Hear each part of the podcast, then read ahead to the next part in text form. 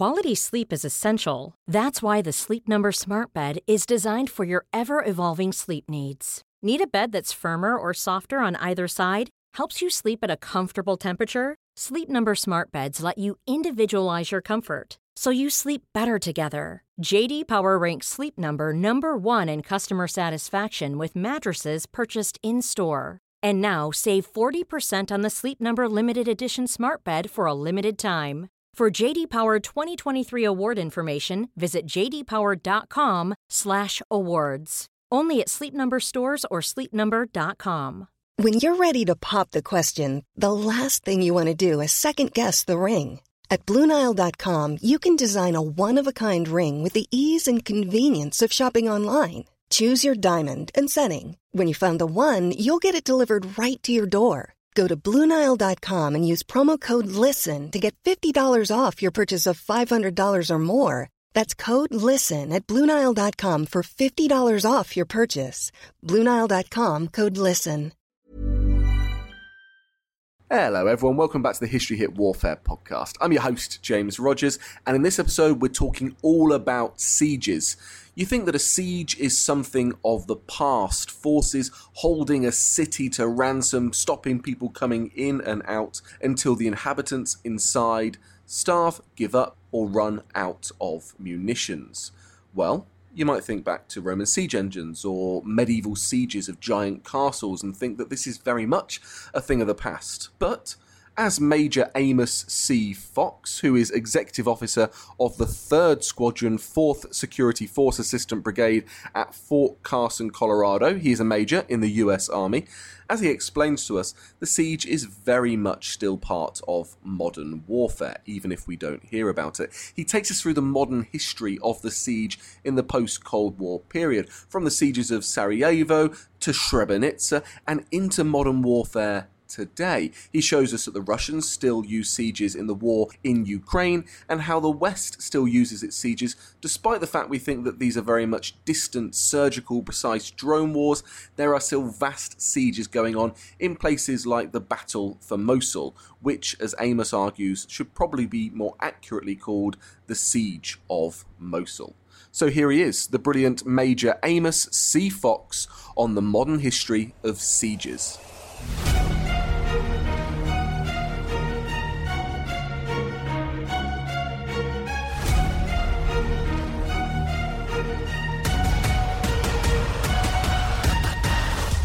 Hi, Amos. Welcome to the History Hit Warfare podcast. How are you doing today? I'm doing great, James. Thank you. Uh, how are you? I'm good. Yeah, good to see you again. The last time we spoke, we were debating precision warfare and sieges at a conference in Denmark. And I've read your work, and we had to get you on to talk about why sieges, which we see as being so historically important, are important once again today. So it's great to have you on. So, where are you speaking to us from today? I'm speaking to you today from uh, Round Rock, Texas, which is a small suburb just outside Austin, Texas, where the great University of Texas is located. Fantastic. And you are active military, aren't you? You're a major in the US Army. Can you tell us a little bit about your background and service? Yeah, that's correct. I'm a major in the U.S. Army, and I've served in the Army for about 17 years now. I'm an armor officer, which for the layperson is tanks and cavalry, although we don't have horses in our cavalry any longer we still carry on a lot of those traditions.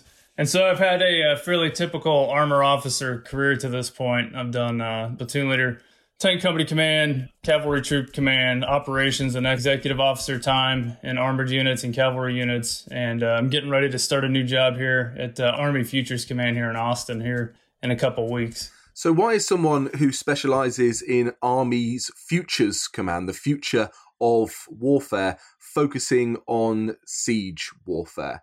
You know, are these not something that we see as akin to the Roman siege engines and the medieval blockades of castles in the past? Or are modern sieges on the rise and are they a very different beast? So it's funny that you asked that because, contrary to what a lot of people think, sieges are playing a fairly uh, prolific place in modern war today.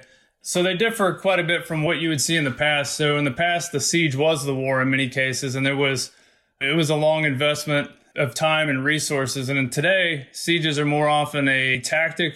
Uh, it fits in the battle, or operation space as opposed to just the way the war is fought in general. And so if you look at wars coming out of the post Cold War space, you see that sieges appear quite frequently, but are often dressed up in other ways and hidden through the use of other terms or euphemisms. And one way it's often overlooked is through the discussion of urban warfare. And we talk about urban warfare more so than siege warfare, but in many cases, sieges are tucked up beneath the veil of urban warfare. So, what are the most important sieges in our recent past then? What ones have we overlooked in the historiography? So, coming out of the post Cold War space, the siege of Sarajevo essentially kicks off this period of sieges that we find ourselves in. Right? And so, the siege of Sarajevo was part of the Balkan Wars. It lasted from April of 1992 to February of 1996. Going from there, you go to the siege of Srebrenica, which essentially runs roughly through the same time period and uh, you see 9,000 deaths. That one got a lot of attention at the time. We're still dealing with the ramifications from that one in many cases with the trials that are going on for a lot of the people that were either policymakers or military leaders during that. But then coming out of that, you go into the siege of Grozny, which went from December of 99 to February of 2000, in which Russia, as part of the Second Chechen War, goes in and smashes the city of Grozny to bring the Chechens to heel essentially during that war. And reports vary, but upwards of 8,000 people were killed in that. And, and, the city was once called the most destroyed city in the world at the end of that siege. From there, it's a quick jump into the Operation Iraqi Freedom, which kicked off in 2003, and the first and second battles of Fallujah, which went from April of 2004, and then the second battle of Fallujah in November to December of 2004 were the first U.S. American instances and coalition instances of sieges in modern times in that post Cold War space. And so from there, that's basically what got the dominoes falling as it relates to modern sieges today. And so if you look around the globe today and all the wars that are going on, it's not hard to quickly find sieges. If you look at Syria, you had Aleppo, you had Raqqa, you had Ghouta, you had Kobani, you had Deir ez-Zor those were all significant sieges there in those campaigns. And then when you look at Operation Inherent Resolve, the campaign in Iraq to counter the Islamic State, Ramadi, to a smaller degree early on in that campaign, was a siege in many regards. But then when you get to Mosul, Mosul's a fairly significant siege, and it was almost a two part siege as they cleared each part of the city, or as the U.S. led coalition cleared both parts of that city there. And then when you look at the counter ISIS campaign in the Philippines, the Battle of Marawi, in many cases, is a siege itself that often gets overlooked too.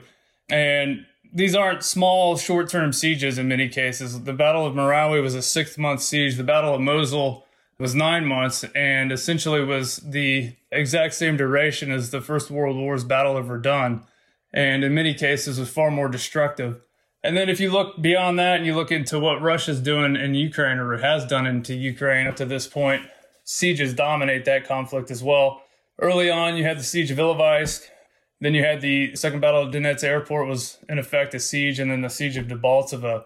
And in Ilovaisk and Debaltseve, what you have is you have sieges that have a decisive effect on the overall campaign, right? And so Ilovaisk resulted in the Minsk Protocol, which was the early attempt at a ceasefire. And then when you look at Debaltseve, it generated the Minsk II agreement, which was another politically decisive event, right? Because if we go back to JFC Fuller, decision in war is something that brings about a change in a plan or forces a decision from military leaders or policymakers. And so, in the traditional sense of the word, Ilovaisk, the siege at Ilovaisk and the siege at Debaltseve both brought about political decisions that had political and military impact on those campaigns. So, are all sieges different in modern warfare, or do they have some characteristics that link them? For example, when I was out in the Middle East doing my research into ISIS drones and the spread of that technology from Europe deep into Mosul University and places like that, and how ISIS used their hundreds, if not thousands, of drone systems in urban warfighting to send them up out of the city and at coalition and partner forces that were seeking to break their way in, then you start to see that a siege perhaps has, of course, the besiege actors in the middle firing out, and then those waiting just to hold back and to starve people out or to send in volleys to break their resolve so that you can somehow get into the city and break that siege. Is that the same as every siege or is every siege different? Uh, most sieges tend to be different. There's some patterns and themes that emerge when you look at them in detail. again, like I said, they aren't the war. They're a tool that's used within the war. Uh, sieges, in many cases today, as a result of that, they're battles, so they're smaller in scale and time, or they're operations, which are larger in scale and time. And they're essentially encirclements and battles of position. And so this is one of the things that gets lost in the discussion today, too, is in Western militaries, we like to advocate uh, the primacy of maneuver, but in many cases, these battles highlight that, that maneuver doesn't necessarily hold the position of prominence that we thought. And positional battles, such as these sieges, are really where most action lies. So when you break it down, there's essentially porous sieges and impermeable sieges, and it's dependent on two basic factors. The factors are the aggressor's political will and military aims, and the forces that it has on hand or offhand that can be brought in in relatively short order to help reinforce that siege. And so those are two factors that determine or help determine whether or not a siege is either porous or impermeable. And we generally think of sieges this way. Sieges are largely fought in urban terrain, right? Because that's where people are at. And in many cases, sieges are fought in urban terrain because one actor, usually a weaker actor, is looking to offset the strength of a stronger actor, which is the attacking actor. And so they fall back into a city or an urban area, some sort of built up area to offset the strength, to dislocate the strength of the attacking actor. And so most sieges are urban. However, they don't necessarily need to be. You can still have a siege that's force oriented on a force that's out in the open. Typically, when we think of that, that's more that battle, the Kesselschlacht, if you're into the German, those battles of encirclement where you slowly constrict that opponent out in the open. But you can see them either in the open or closed terrain. And when you see them in open terrain, they're usually force oriented because there's no urban area there. And so those are the primary differences between sieges today. Could sieges also be a strategy of the weak in asymmetric warfare as well? Because I'd always think that no one wants to be in a siege situation. But just hearing you speak and thinking in lines of international law and needing to safeguard civilians and being proportionate and discriminate in warfare, could it not benefit a non state or terroristic actor to set up a siege in a urban civilian environment and then to use civilians as a kind of human shield? Is a siege a weapon of the weak? Yeah, so that's another interesting point that I think often gets overlooked in these discussions is we look at the aggressors strategy and not necessarily that of the defender or the weaker actor. And so you're correct. In many cases, I think you see for ISIS and Mosul, for instance, again, Mosul was in effect its its capital there in Iraq, but they hunkered down, they drew in there for one because it gives them a fighting advantage that they wouldn't otherwise have, right? So fighting in a city like that negates a lot of the capabilities that advanced armies can bring to bear. It also highlights the fact that a lot of modern states don't like to go in and clear out cities like Mosul with their own forces, which is part of the reason you see the rise in proxy wars today as well. It's much easier to have somebody else go do the fighting and dying for you. You stand back on the outside, you provide them precision strike capability, and then you let those folks go into the cities and do the fighting and dying. And so it resonates for a couple reasons. It resonates because of that, because you can alienate the support that the aggressor may have, the person trying to levy the siege, by them doing indiscriminate killing. Again, when we look at Mosul, the city was all but pulverized and destroyed, and innumerable numbers of people, both civilian and military, were killed in that campaign to break the Islamic State's back. And so, in many cases, they go that route in order to discredit the people that are attacking them. And then at the same time, it drives up the cost of war for the person that's fighting, trying to levy the siege. And so, again, we'll talk about Mosul here in a little bit, but the amount of cost that went into fighting that battle, especially because it was such a precision guided munitions heavy campaign fought on the U.S. light coalition side, that it all but like bankrupted the stocks of precision weapons that the U.S. had by the early summer of 2017. And there was still a couple months of hard fighting left. And so there's several reasons that you as a defender, you as a weaker actor would try and push into a city and cause a siege essentially to happen. And those, I think, are a couple of the big reasons.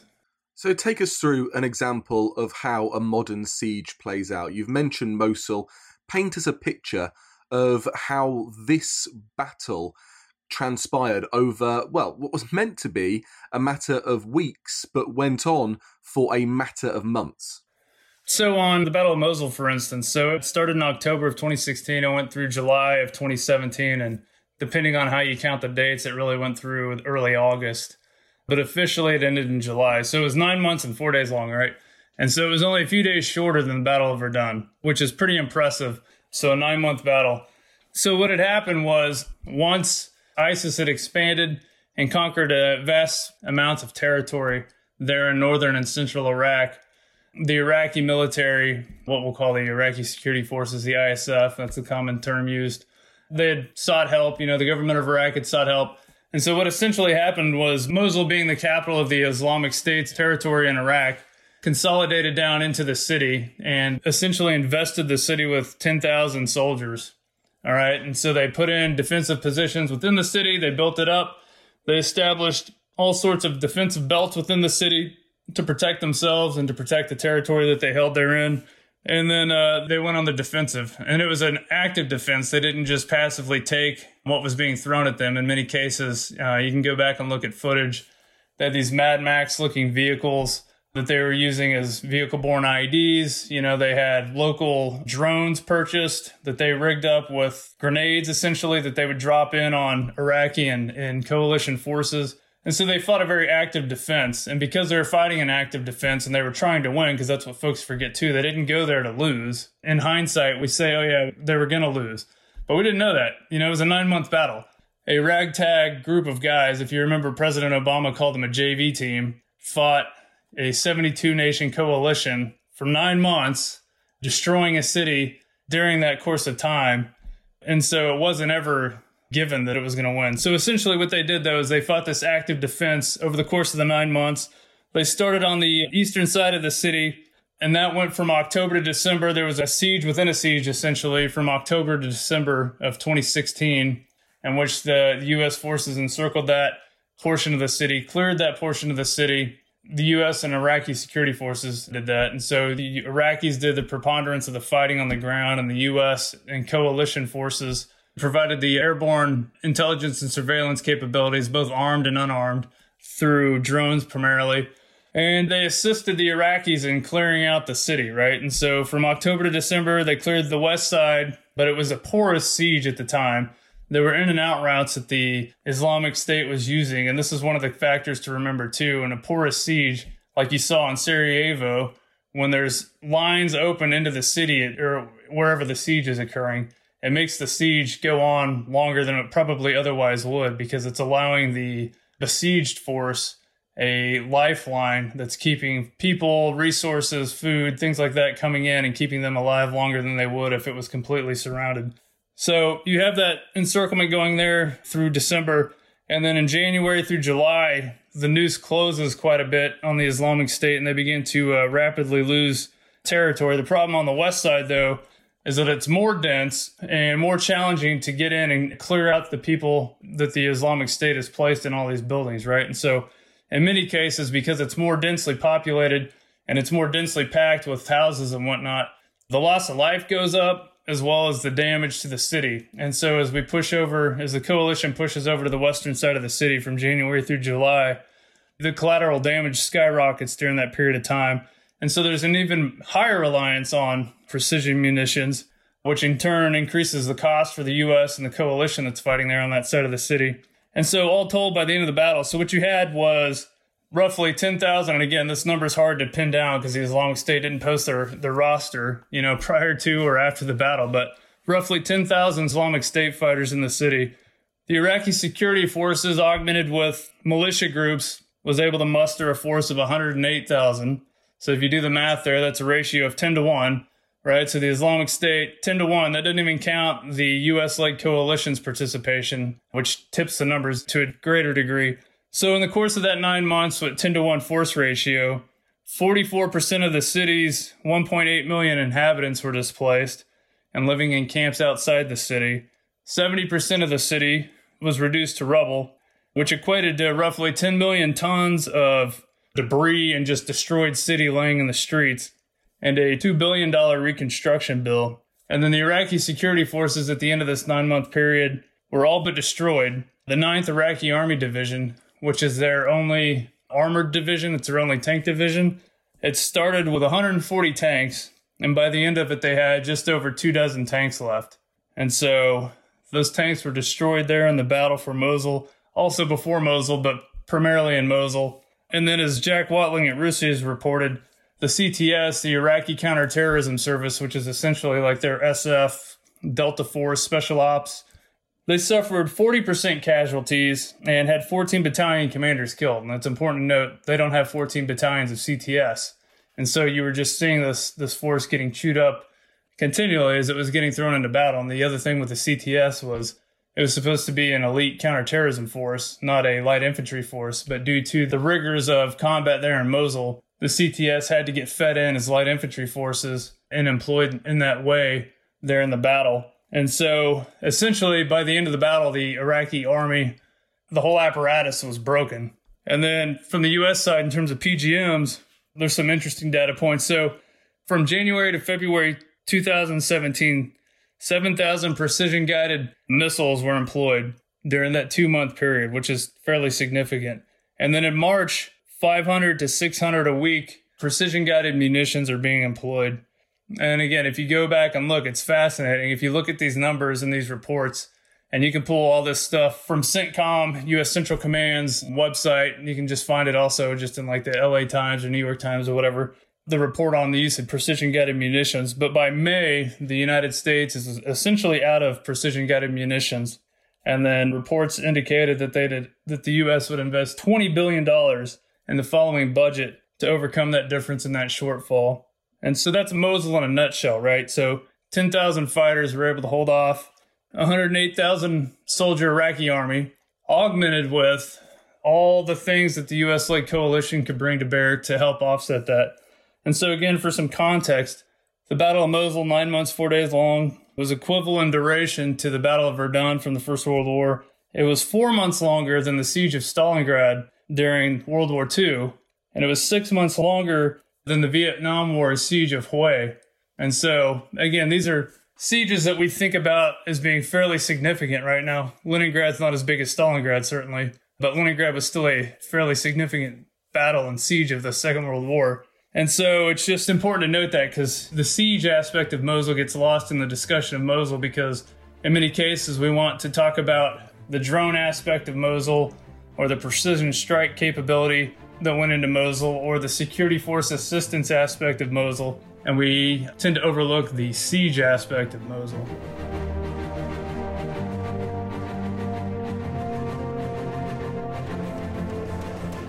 Okay, Tristan, you've got 50 seconds. Go. Right, so Dan's given me a few seconds to sell the Ancients podcast. What is the Ancients, I hear you say? Well, it's like Dan's show, except just ancient history. We've got the groundbreaking new archaeological discoveries. This seems to be the oldest known dated depiction of the animal world, as far as we can tell, anywhere in the world. We've got the big names. It's one of those great things, Pompeii. It's kind of forever rising from the dead and from destruction. We've got the big topics. The man destroys seven legions in a day. No one in history has done that. Subscribe to the Ancients from History Hit, wherever you get your podcast from. Oh, and Russell Crowe, if you're listening, we would love to have you on the Ancients. Spread the word, people. Spread the word. Quality sleep is essential. That's why the Sleep Number Smart Bed is designed for your ever evolving sleep needs. Need a bed that's firmer or softer on either side? Helps you sleep at a comfortable temperature? Sleep Number Smart Beds let you individualize your comfort so you sleep better together. JD Power ranks Sleep Number number 1 in customer satisfaction with mattresses purchased in-store. And now save 40% on the Sleep Number limited edition Smart Bed for a limited time. For JD Power 2023 award information, visit jdpower.com/awards. Only at Sleep Number stores or sleepnumber.com. If you're looking for plump lips that last, you need to know about Juvederm lip fillers. With Juvederm Volbella XC and Juvederm Ultra XC, your lip look, whether it's subtle or bold, can last up to one full year with optimal treatment and no additional maintenance. Find a licensed specialist and see if it's right for you at juvederm.com today. That's J U V E D E R M.com. Add fullness to lips in adults over 21 with Juvederm Volbella XC or Juvederm Ultra XC. Do not use if you have severe allergies or a history of severe allergic reactions, or if you're allergic to lidocaine or the proteins used in Juvederm. Tell your doctor if you have a history of scarring or taking medicines that decrease the body's immune response or that can prolong bleeding. Common side effects include injection site redness, swelling, pain, tenderness, firmness, lumps, bumps, bruising, discoloration, or itching. As with all fillers, there's a rare risk of unintentional injection into a blood vessel, which can cause vision abnormalities, blindness, stroke, temporary scabs, or scarring. For full important safety information, visit juvederm.com. This Mother's Day, celebrate the extraordinary women in your life with a heartfelt gift from Blue Nile. Whether it's for your mom, a mother figure, or yourself as a mom, find that perfect piece to express your love and appreciation. Explore Blue Nile's exquisite pearls and mesmerizing gemstones that she's sure to love. Enjoy fast shipping options like guaranteed free shipping and returns. Make this Mother's Day unforgettable with a piece from Blue Nile. Right now, get up to 50% off at BlueNile.com. That's BlueNile.com.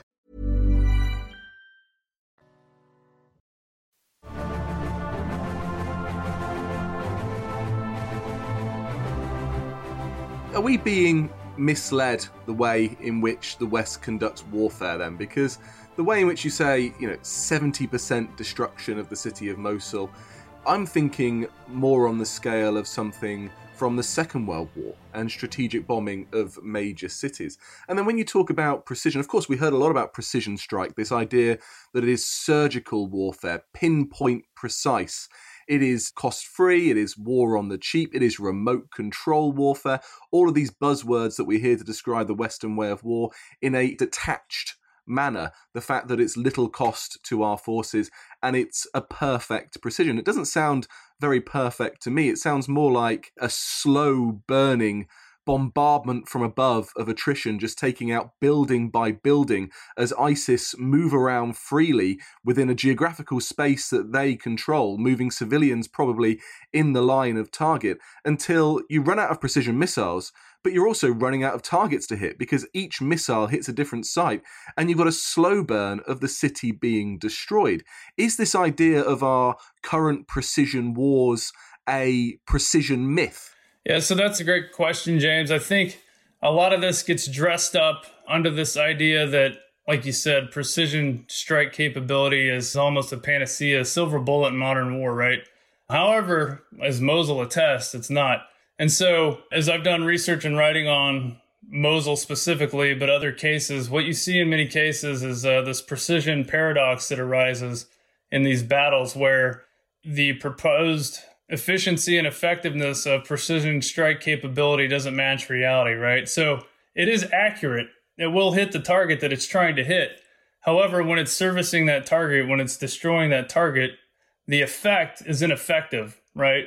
And so, for instance, in a given made up scenario, you have a house in Mosul, and the Iraqi army says, hey, there's four guys in that house that we need to take out. And so they dial up a strike. The strike comes in. Whatever it is that delivers the strike, delivers the strike. The house is hit. However, when the house is hit, it doesn't kill everybody that's in the house. And then, you know, out of the four fighters in the house, two flee to another building, right? And so then in that building, they find out that there's like six people total once these other two people go in there. And so that building is struck, right? And then at the same time, there's a another house across the street, and there's a sniper in that house, and that sniper is pinning down this whole column that's trying to move forward. And so they dial up a strike in that house, but they strike the other house at the same time. And then every time a house is hit, everybody that's not killed flees. Everybody that can flee flees, right? And so what you have is a spidering effect of destruction that slowly creeps across the city as this precision strike capability is brought to bear and they try and surgically eliminate the enemy hiding out in these houses, right? And so instead of it being a clean and precise way of killing the bad guys as we move forward in time and space, it becomes a slow, destructive process that just slowly destroys the city as it chases the bad guys as the bad guys are chased around by the precision strike capability. And so that's why I use the term it's a precision paradox, right? So we have this myth built up around the efficacy of precision strike capability, but in many cases that doesn't necessarily match the reality of how it's employed and the effect of it being employed on the battlefield. So sieges sound like they're going to stick around because if you can have 10,000 ISIS personnel holding off vast amounts, hundreds of thousands of troops for such a long period of time, then you're learning a lesson there. And you're learning that a siege is a thorn in the side of Western militaries. As the late great Colin Gray said, an enemy will always go against your perceived weakness.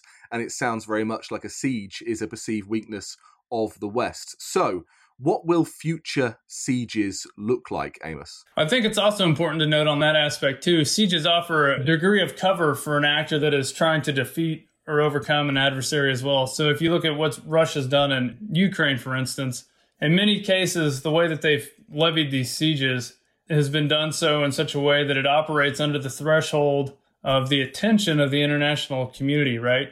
And so in many cases, in Ilovaisk, for instance, which was a smaller battle fought from July to August, early September of 2014. Ilovaisk is a city of about 16,000 people in Donetsk Oblast there in Ukraine. But it was fought from July to September. And the, the siege aspect of the battle was really from the 27th of August to the 29th of August.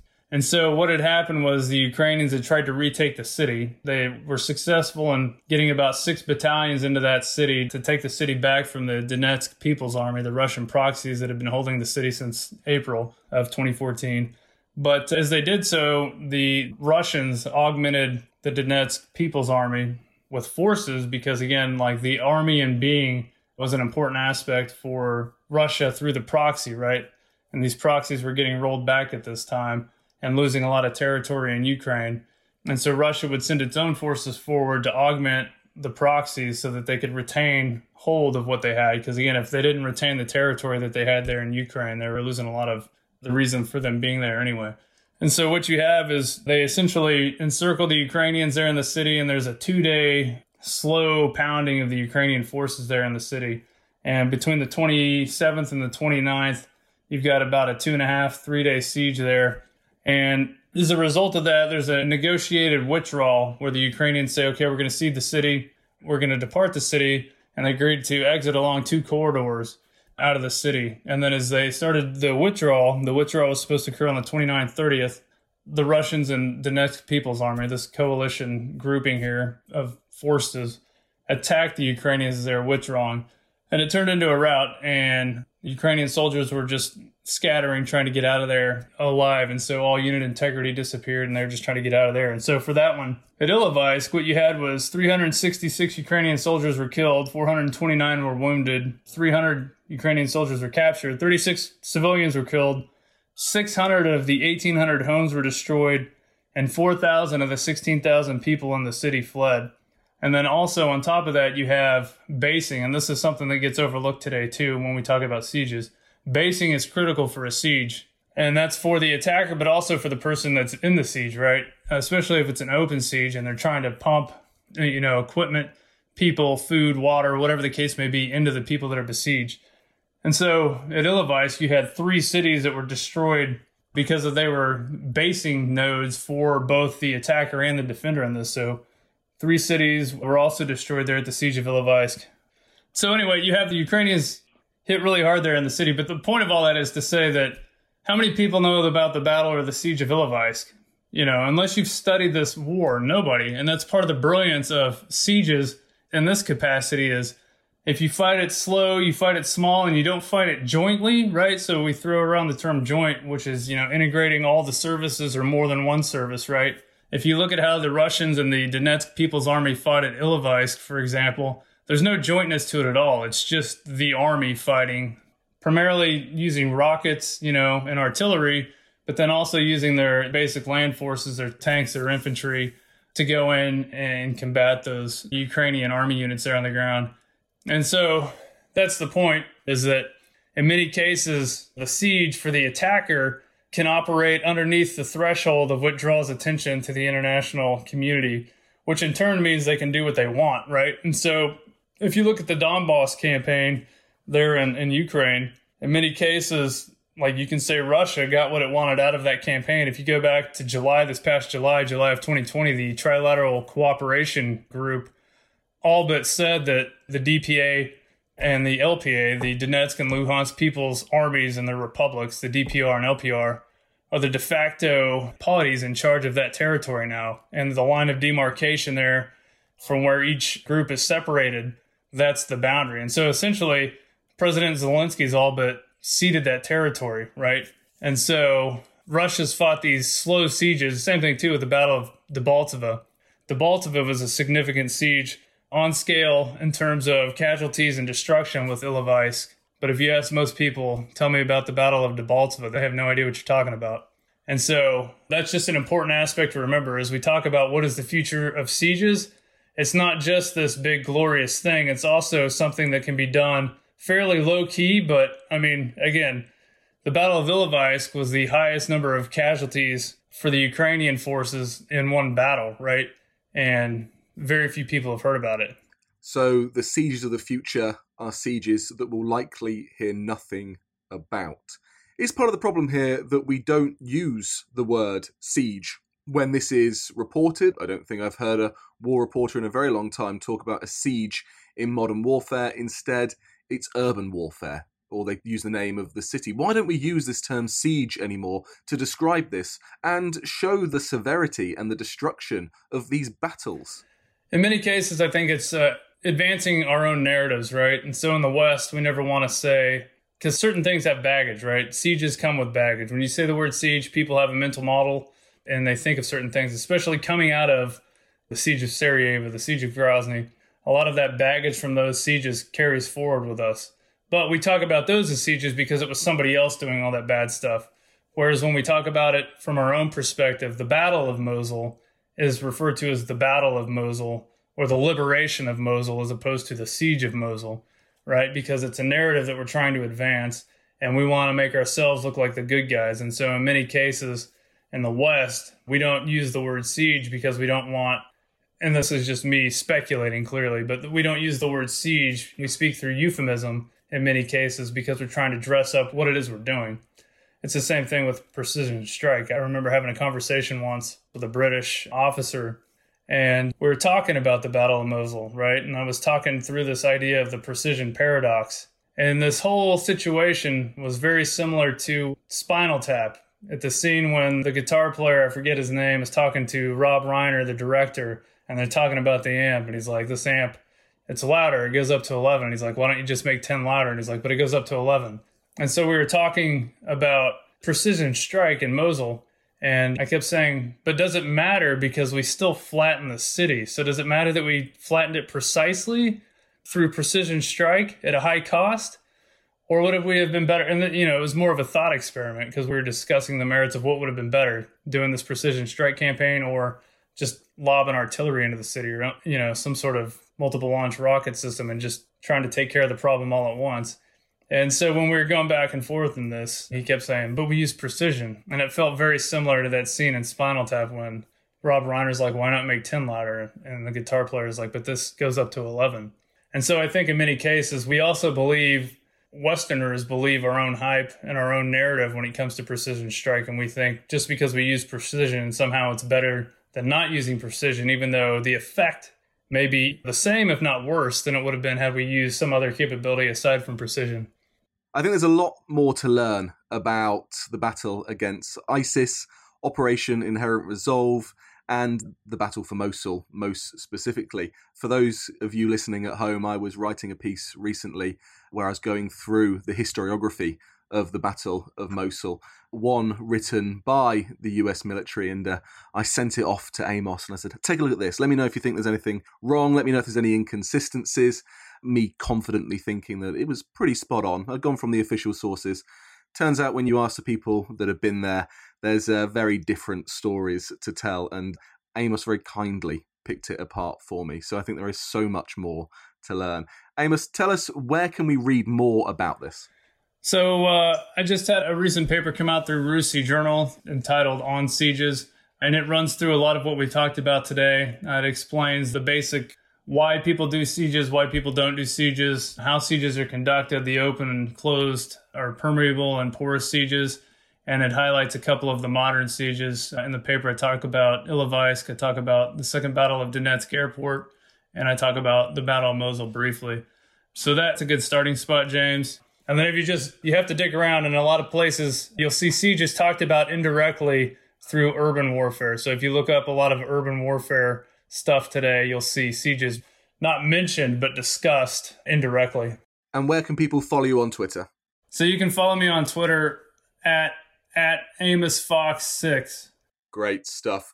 Well, thank you so much for taking the time to talk to us on the Warfare podcast. You are always welcome, and we're going to get you back on to talk about different elements of that war against ISIS and the future of warfare. Thanks, Amos. Thank you, James. I appreciate the time and appreciate the opportunity to come on here.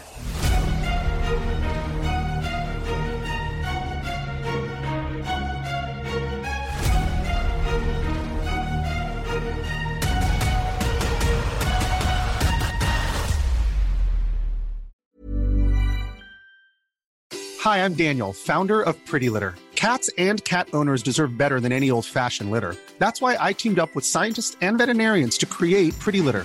Its innovative crystal formula has superior odor control and weighs up to 80% less than clay litter. Pretty Litter even monitors health by changing colors to help detect early signs of potential illness. It's the world's smartest kitty litter. Go to prettylitter.com and use code ACAST for 20% off your first order and a free cat toy. Terms and conditions apply. See site for details. When you make decisions for your company, you look for the no brainers. And if you have a lot of mailing to do, stamps.com is the ultimate no brainer. It streamlines your processes to make your business more efficient, which makes you less busy. Mail checks, invoices, legal documents, and everything you need to keep your business running with stamps.com.